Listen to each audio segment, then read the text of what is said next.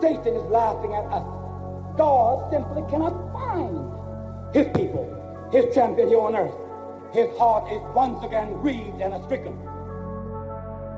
To this country, to proclaim God's new revelation. And in particular, God called me to lead the young people of America, the leaders of tomorrow, back to God. That's the very reason I'm here. I don't know why, but God has chosen me and to be a channel of God, and He revealed to me any hidden truth of the Bible. And before all mankind, let us shout it out. We know we can build the kingdom of God here on earth with our own hands. Today, tomorrow may be too late.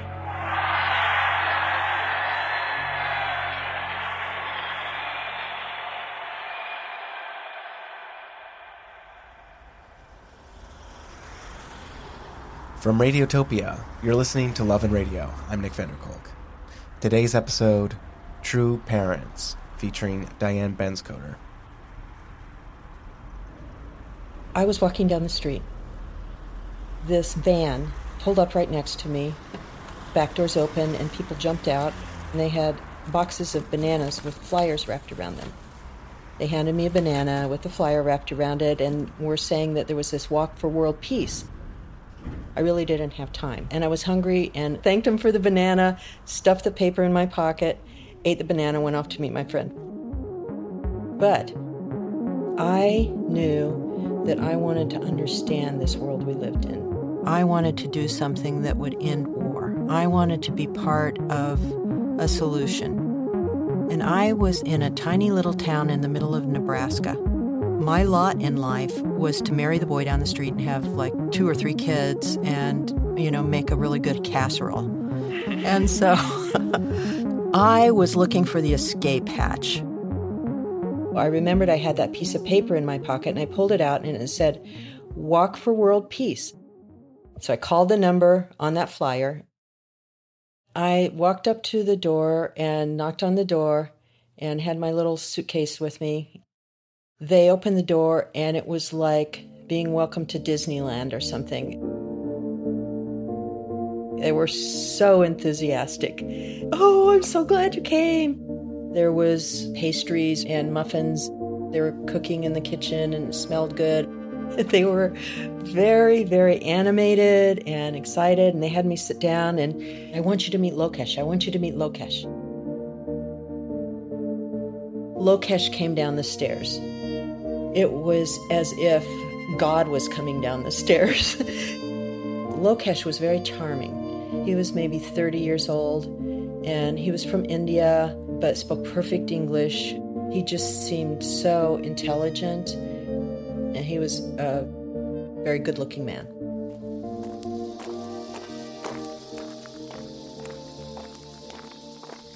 This walk was a long way and there were a lot of country roads and not a lot to look at. I mean, it was just a lot of walking. I had brought a joint, and I snuck away and took a couple puffs off of it. But other than that, there was constantly someone walking with me and asking me questions about my life. They were the kind of questions that no one bothered to ask me, that I was really hungry for someone to ask me.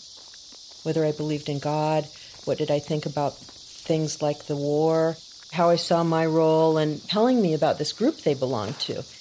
That they were God's chosen people and that they were going to make a difference in the world. At the end of the day, Lokesh would lecture to us. It starts with the ideal world that God wanted, and then the fall of man happened, and so it goes into the fall of man. There's the timetables of human history, and that walks you through all of history and how God has been working to get to the place where He could send His Son, Jesus. Jesus was supposed to get married and have sinless children. That would be another opportunity to start the perfect race. But people didn't follow him.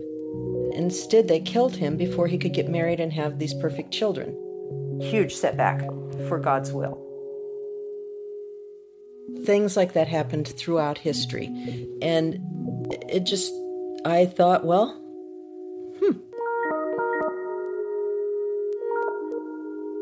The conclusion lecture would lead up to okay, so based on all this numerology, what this shows is when the Messiah should have come back on the earth. It was shocking because that meant he was on the earth now. Lokesh said, You all need to pray about this. I didn't need to pray about it. I realized that the Messiah was on the earth and I was going to meet him. I made that decision on that day that I was giving my life to God and the Messiah. This gentleman is traveling around the world calling for the establishment of one world religion and one church. At the age of 16, on Easter Sunday, you had a conversation with Jesus. Uh, yes, he did. Now, there are, by my researches, 27 working messiahs roaming the world right now, and that doesn't include John Lennon and Yoko. oh, I get my messiahs all mixed up. Are the other messiahs fakes? Uh, he never said he claimed himself he is the Messiah. Maybe you probably received spiritually. I don't know if it comes over your television camera, but out of him shines the most enormous good nature, the most enormous goodwill, the most enormous affection. And, and I must tell you that Uh, during a break in the filming here, he sang the most charming song. I tell you, if this is the Messiah I want, I want him something like this. When I first came to realize that the Messiah was on the earth, everything that I thought was sad or wrong in the world would be fixed. Not only that, but my life now had extraordinary meaning. I saw nothing but wonderful things happening and unfolding in, in the future. The heavens had opened up. I cried. These were my new true parents now. You are the champion. You are called for the job. And these were my new brothers and sisters. Are you ready to become the crane wire? For all of history, I would go down as a disciple, just like the disciples of Jesus. The first time this world can recognize some hope. In a, couple of days, I had gone from a lost soul to being a disciple of Christ. We must invest our soul. I felt so relieved. It's it's it's unlike anything else, anything I've ever experienced. The adrenaline, the righteousness, the cause, something to fight for. There's nothing I could do that would be more important than this. Nothing. This evening, I'd like to ask you all to join with me in giving a very warm welcome to the founder of the Unification Church International. May I present the Reverend Sun Myung Moon.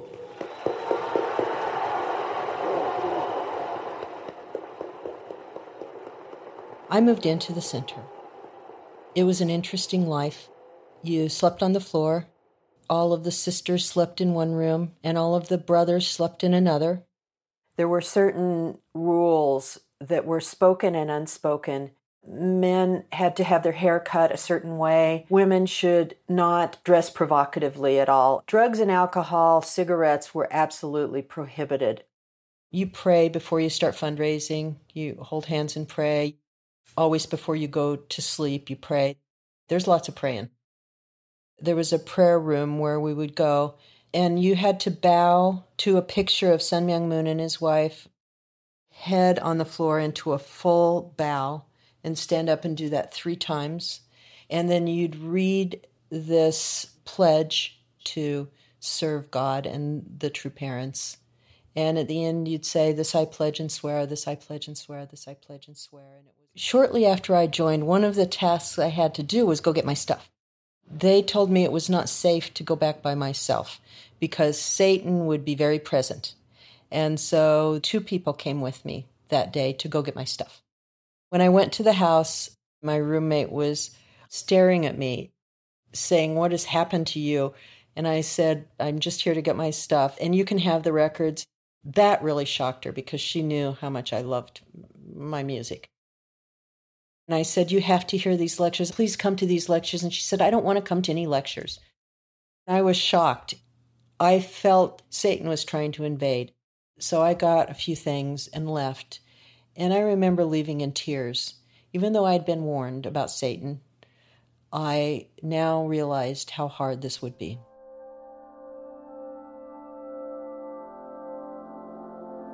A new globalism that does away with egoism must come forth.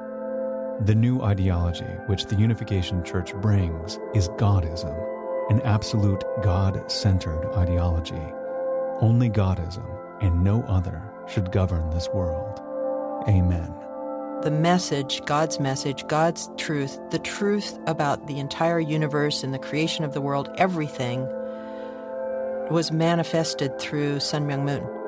Because Moon was the Messiah, whatever he liked is what we were supposed to like, down to little things like one of his favorite foods were Big Macs. So when we would get together, we would all eat Big Macs. There'd be like hundreds of Big Macs.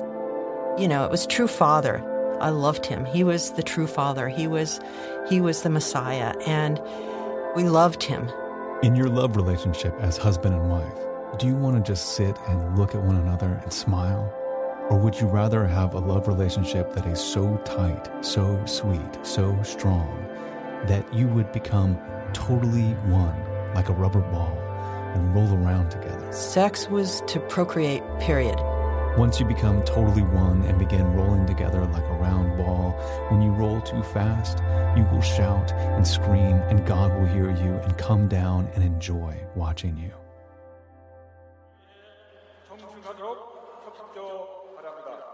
Just about to begin the ceremony.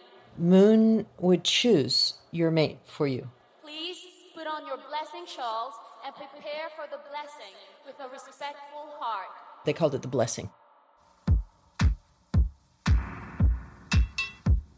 The men are on one side of the room and the women are the other. Brides and grooms, please face the stage. I mean, it's Guinness Book of World Records kind of stuff.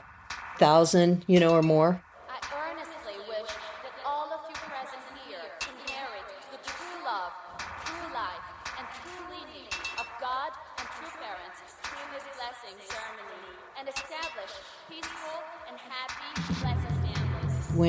Messiah chooses your mate, then the children are born without original sin. It is now time for the officiators to enter.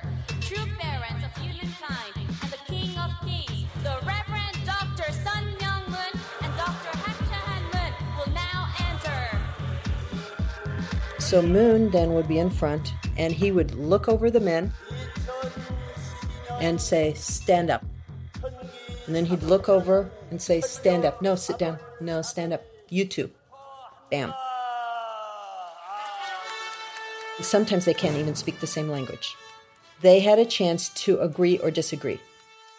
No, no one disagrees because the Messiah has just chosen your mate for you.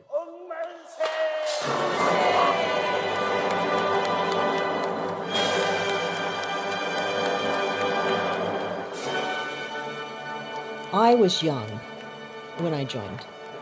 It was going to be a while before I probably got to be part of a blessing.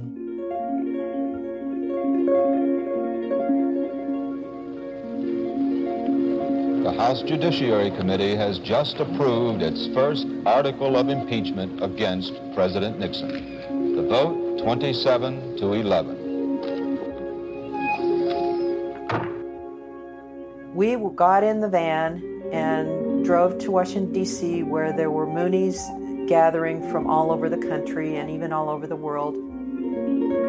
Planted ourselves on the steps of the Capitol. Our prayers were that the senators and congressmen would do the right thing and not impeach Nixon.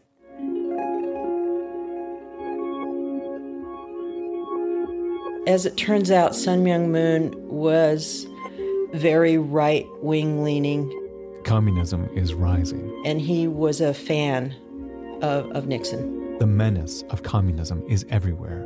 in order to create the kingdom of heaven on earth, Sun Myung Moon needed to fight communism above all else. It is not just America's problem, it is the problem of religious people.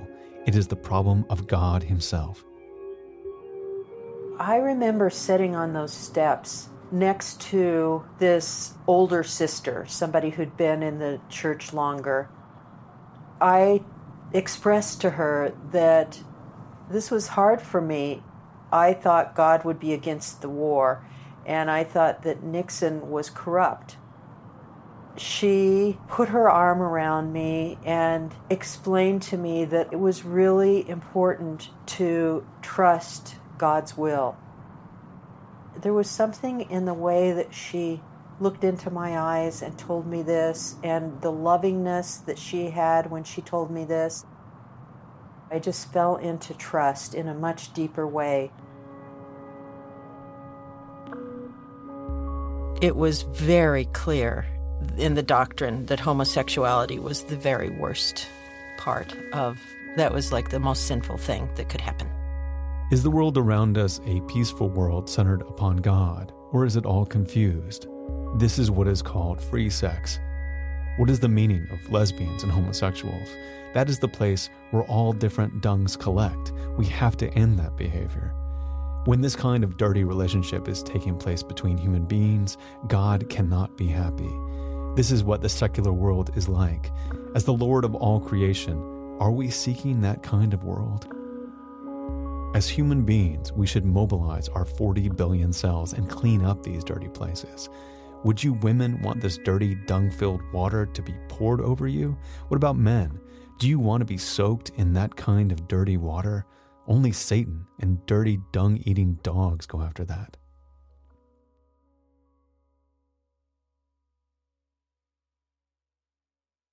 I hadn't been in the organization very long, less than a year, when I found myself in a bus station needing a ride back to the center for the night, but I didn't have any money. And so I saw this guy who was kind of staring at me. And I went up to him and I asked him if he'd give me a ride. And he said, sure. They took my bag and threw it in the trunk. I got in the back. There were two people in the front, and then one of the guys in the front passenger got in the back seat on one side, and the other guy got in the back seat on the other side. So I was surrounded. I had one on each side. They were both kind of starting to touch me and trying to kiss me and things, and I was kept telling them the direction to go and that I was a disciple of Christ. I think I said I was a missionary. You know, I worked for God. Then I realized they were going the wrong direction. Kept trying to tell them which way to go, and they kept going further and further out of the city. They got to a city dump and uh, pulled me out of the car. I was so naive at that point. I always thought you know, if I was just nice to people, they wouldn't hurt me. So I was trying to be nice and trying to just talk them out of, try to convince them to take me, to take me home. And then a fist hit my face. I remember praying for those guys during. There could be no worse sin that anyone could do on the planet than to harm, especially to rape, a disciple of Christ. That was the very worst sin anyone could do. So I knew that those guys would be punished for eternity for what they were doing. And so I actually prayed for them. I found my clothes torn up, ripped up, dirty, bloody clothes and put them on and walked away from that dump as the sun was coming up after they had taken off. And it was, you know, an old road with beat up houses and things. I went to one door and she looked outside and closed the window and didn't answer the door. So I kept walking. And then some woman came by in a pickup and saw me and slammed on her brakes and came back. gave me a ride to a phone where I called Lokesh, who came to get me. He took me to a place where we could talk, and the first question was had they had they was there intercourse had they come inside me? And i said no. And so he said maybe i could be forgiven. He told me that this had happened because of my sin in the past because i had done drugs and i had had sex. That's why satan was able to invade like that. He understood how god worked and he knew how frightened i was that I had brought this on and that I had done something that would be unforgivable. And then they took me home. They burned the clothes that I had been wearing. Moon was called, actually, to ask if I could be forgiven. After several days of basically bed rest, I got word that I would be forgiven and that I could receive the blessing when I got that news back, I was just so grateful. I felt like my sin was so great and Satan had been able to invade in a way that maybe I would never be able to be forgiven. And so that forgiveness just made me feel like I had a very special relationship with God now.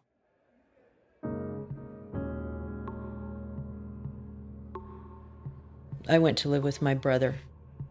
I didn't really know how to be in the world. I didn't know how to do anything. I didn't know how to cook. I didn't know how what clothes to wear. I I didn't know what style, anything.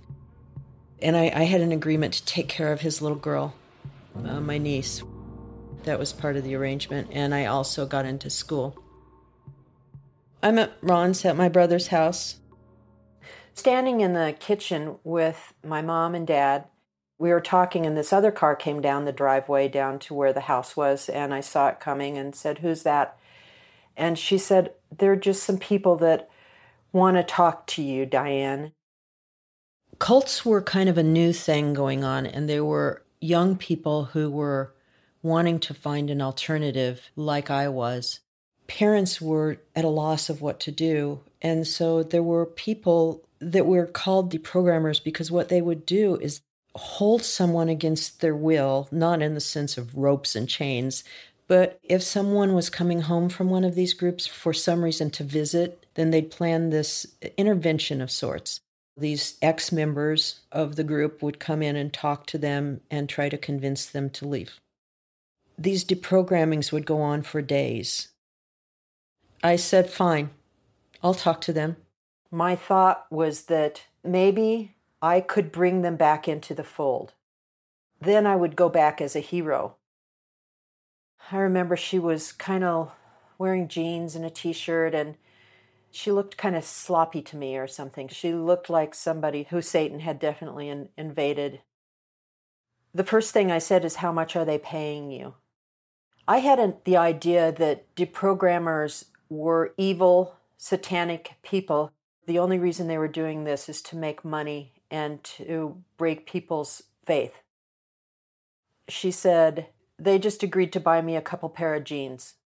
I had a little more respect for Ellen at that moment, and that gave me more hope that maybe I could get her back in.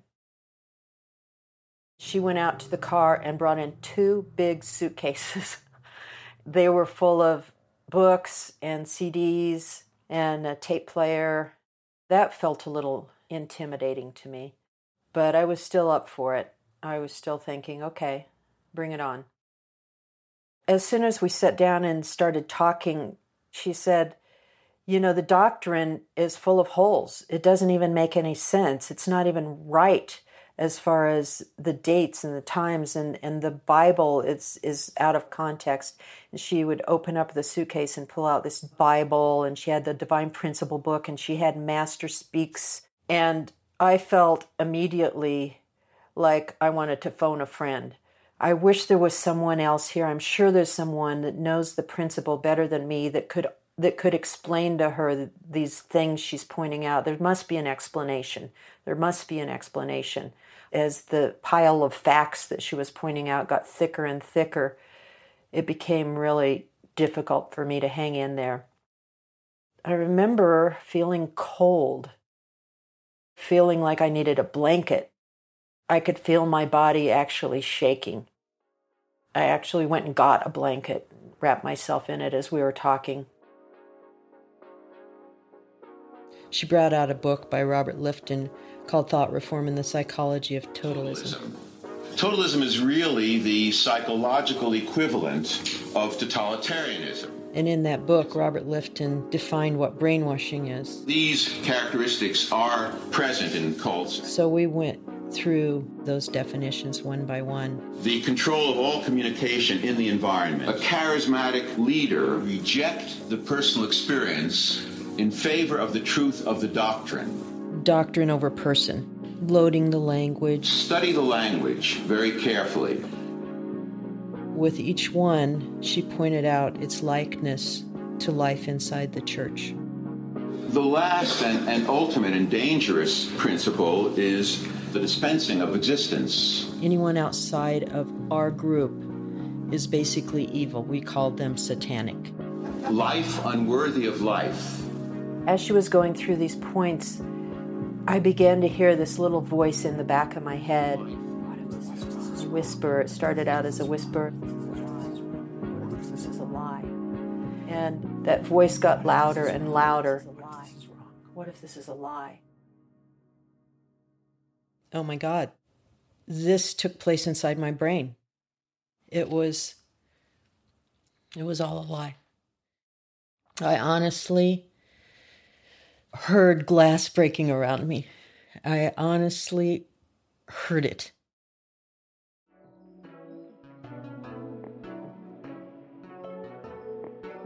All those years I had been in, I had missed so much music. My brother had a huge record collection. I remember looking over at his case of albums and deciding I was going to listen to them all. and there was just this sense of um, reclaiming myself in that moment when I knew that I could just one by one pull those albums out and put them on the turntable and I could listen to them and not have the filter of the doctrine to make me decide what I thought of it.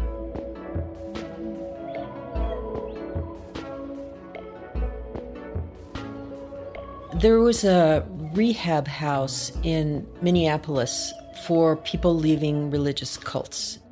It was a woman who had opened up her house for people to come and stay for maybe a month or two at a time when they first leave so they have a place to get a grip. Shortly after I arrived at the rehab house is when Jonestown occurred. Good evening. Here's what's happening. We're interrupting our special broadcasting to bring you this. I remember uh, sitting in that living room with these people from different cults and watching that on the news. What you're about to see almost defies description, and some of you may not want to watch it. Looking at those dead people. The majority apparently died willingly at the urging of Jim Jones. Laying there. The religious who had poisoned their babies. Entire families took the poison together, laid down, some embracing. I knew that I had I just met Jim Jones instead of Sun Myung Moon, I would have I could have been there.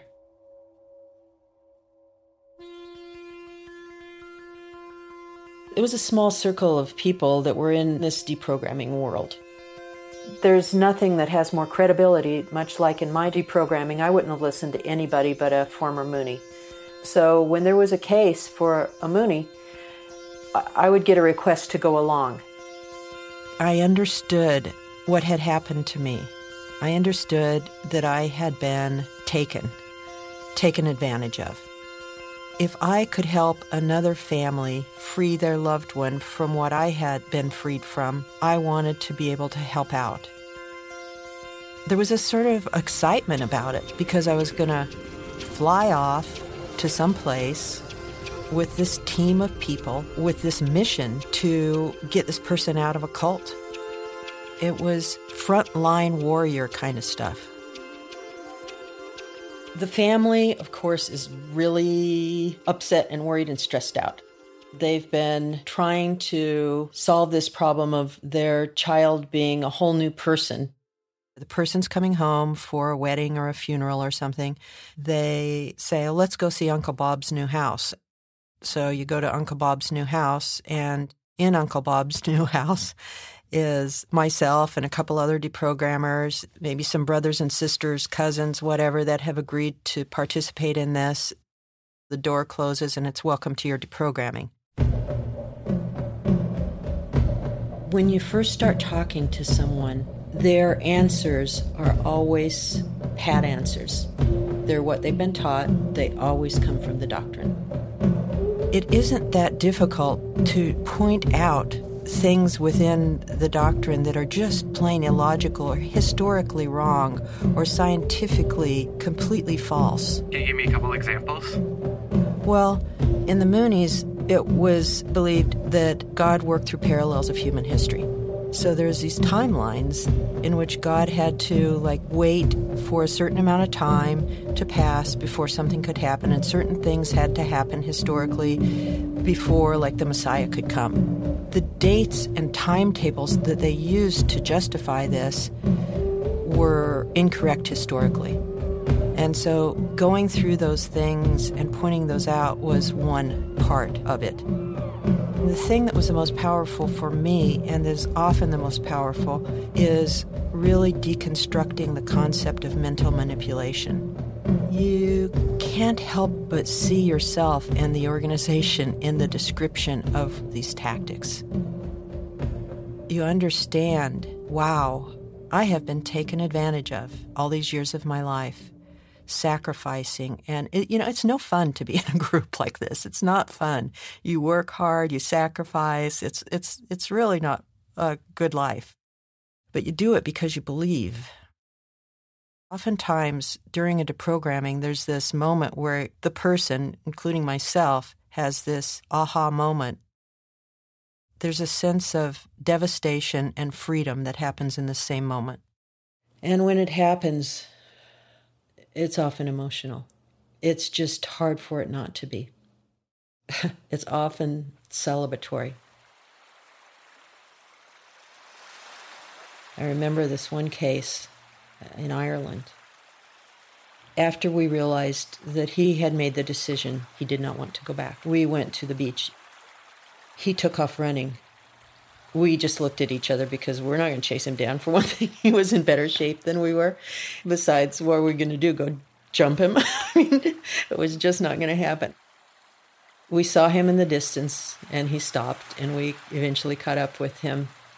And he just, he was tearful. And he said, I'm free. I'm free.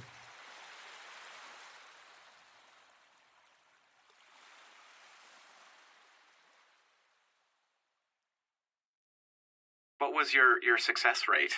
I couldn't give you a number, but I would say that more times than not, they were successful.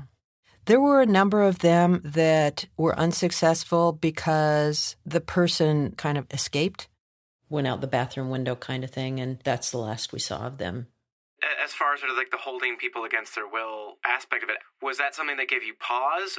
The holding someone against their will part was, I something that I didn't really frame in those words. What it, the way I framed it was that I knew that when you're under the spell of a cult, completely under the direction of a doctrine that's holding your mind captive, there's no way that you're going to have a rational conversation with someone that you believe to be satanic or evil there was really no other way to put them in a situation where they could have some time to hear another perspective and to think about it. There was there seemed no other solution. We wanted to create a sense of it being the family who was making the choice to not let them leave. Usually that is how it worked, but there were some cases where things didn't go as planned we went to this house, really beautiful, nice house. kitchen was full of all kinds of food. There was plenty of room. The team was all there waiting. I had never been on a case like this where private investigators were hired. And they actually picked her up off the street and put her in a van, exchanged vehicles, brought her to the house.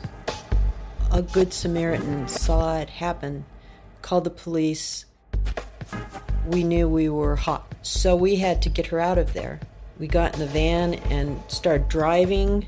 She was not speaking to us at that point which was kind of good because when we got gas, she didn't scream. Finally, through connections, we found a place we could go. We crossed the state line with her, an empty apartment in a tiny little town above a junk store. Somebody was supposed to stay awake and watch her. Next thing I knew, I fell asleep. Next thing I knew, I was hearing, We gotta get out of here. She's gone downstairs. There was a pickup. Two of us got in there. We heard police circling. We didn't think we had the key, but we found a key, turned the truck on, waited for the police to go by, and just casually drove out of town. The guy I was with knew someone. They got us airplane tickets and we flew home.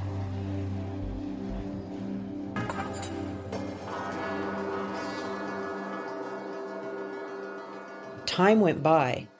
I had started a job. I was working a graveyard shift and I was trying to sleep. There was a pounding on the door. First, they said, Are you Diane Benscoter? I said, Yes. They said they were from the FBI and I was under arrest for kidnapping. They really wanted a guilty plea. They didn't want it to set a precedent that you could hold an adult against their will because you believed that their religious beliefs were extreme. I understand that and actually agree with it. But I did agree to this plea bargain because what they offered me was two years unsupervised probation. I definitely hung up my, my deprogramming shoes. That was it. That was the last deprogramming.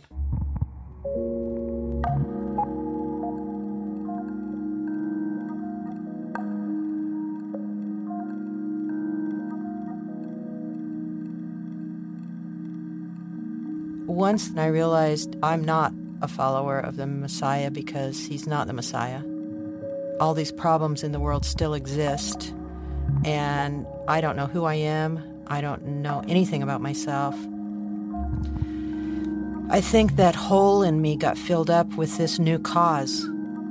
When you first leave a group, especially people that don't get counseling, often cult jump. They just look for another form of extremism. And I think, in a way, deprogramming kind of was that for me. I jumped from being in a cult to being in the anti cult world. I felt righteous about what I was doing, and I felt like I had a purpose and I was doing something really important. That filled that void for me. You really can't hold someone against their will. That's just not okay. It's illegal and it should be. The reason that you have to be careful with this is who makes that decision? What if, for instance, what if somebody who believes that homosexuality is wrong locks their kid up to deprogram them from that? Why are you more right to try to deprogram your son or daughter from a religious cult? Where do you draw the line there? Who gets to say?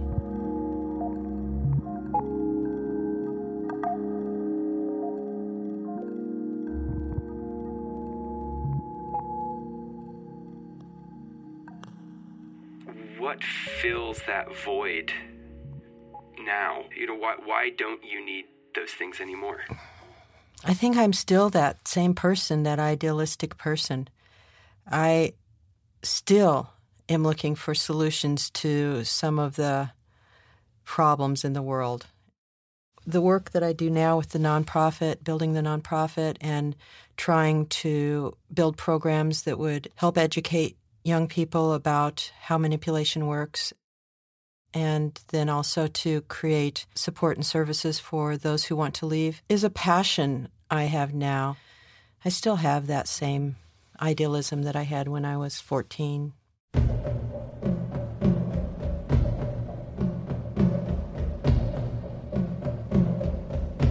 Snake oil is still so effective. It's because we, big we, don't understand how mental manipulation works.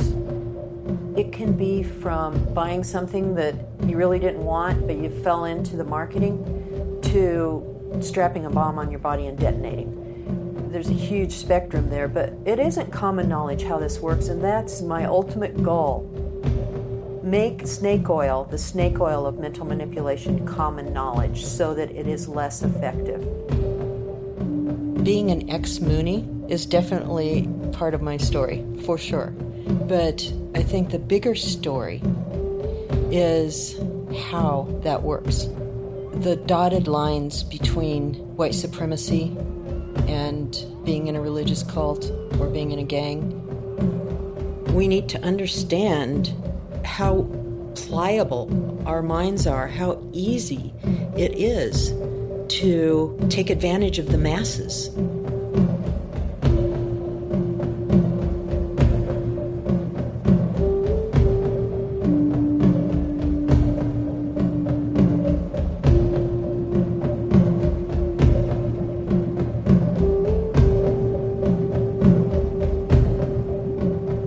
That's it for Love and Radio. This episode was produced by Stephen Jackson. Special thanks also to Mia Donovan. Love and Radio is produced by Stephen Jackson and Julie DeWitt, and we are a production of Radiotopia, whose executive producer is Julie Shapiro. Radiotopia is made possible thanks to the generous support of our listeners. Thank you. Thanks for listening.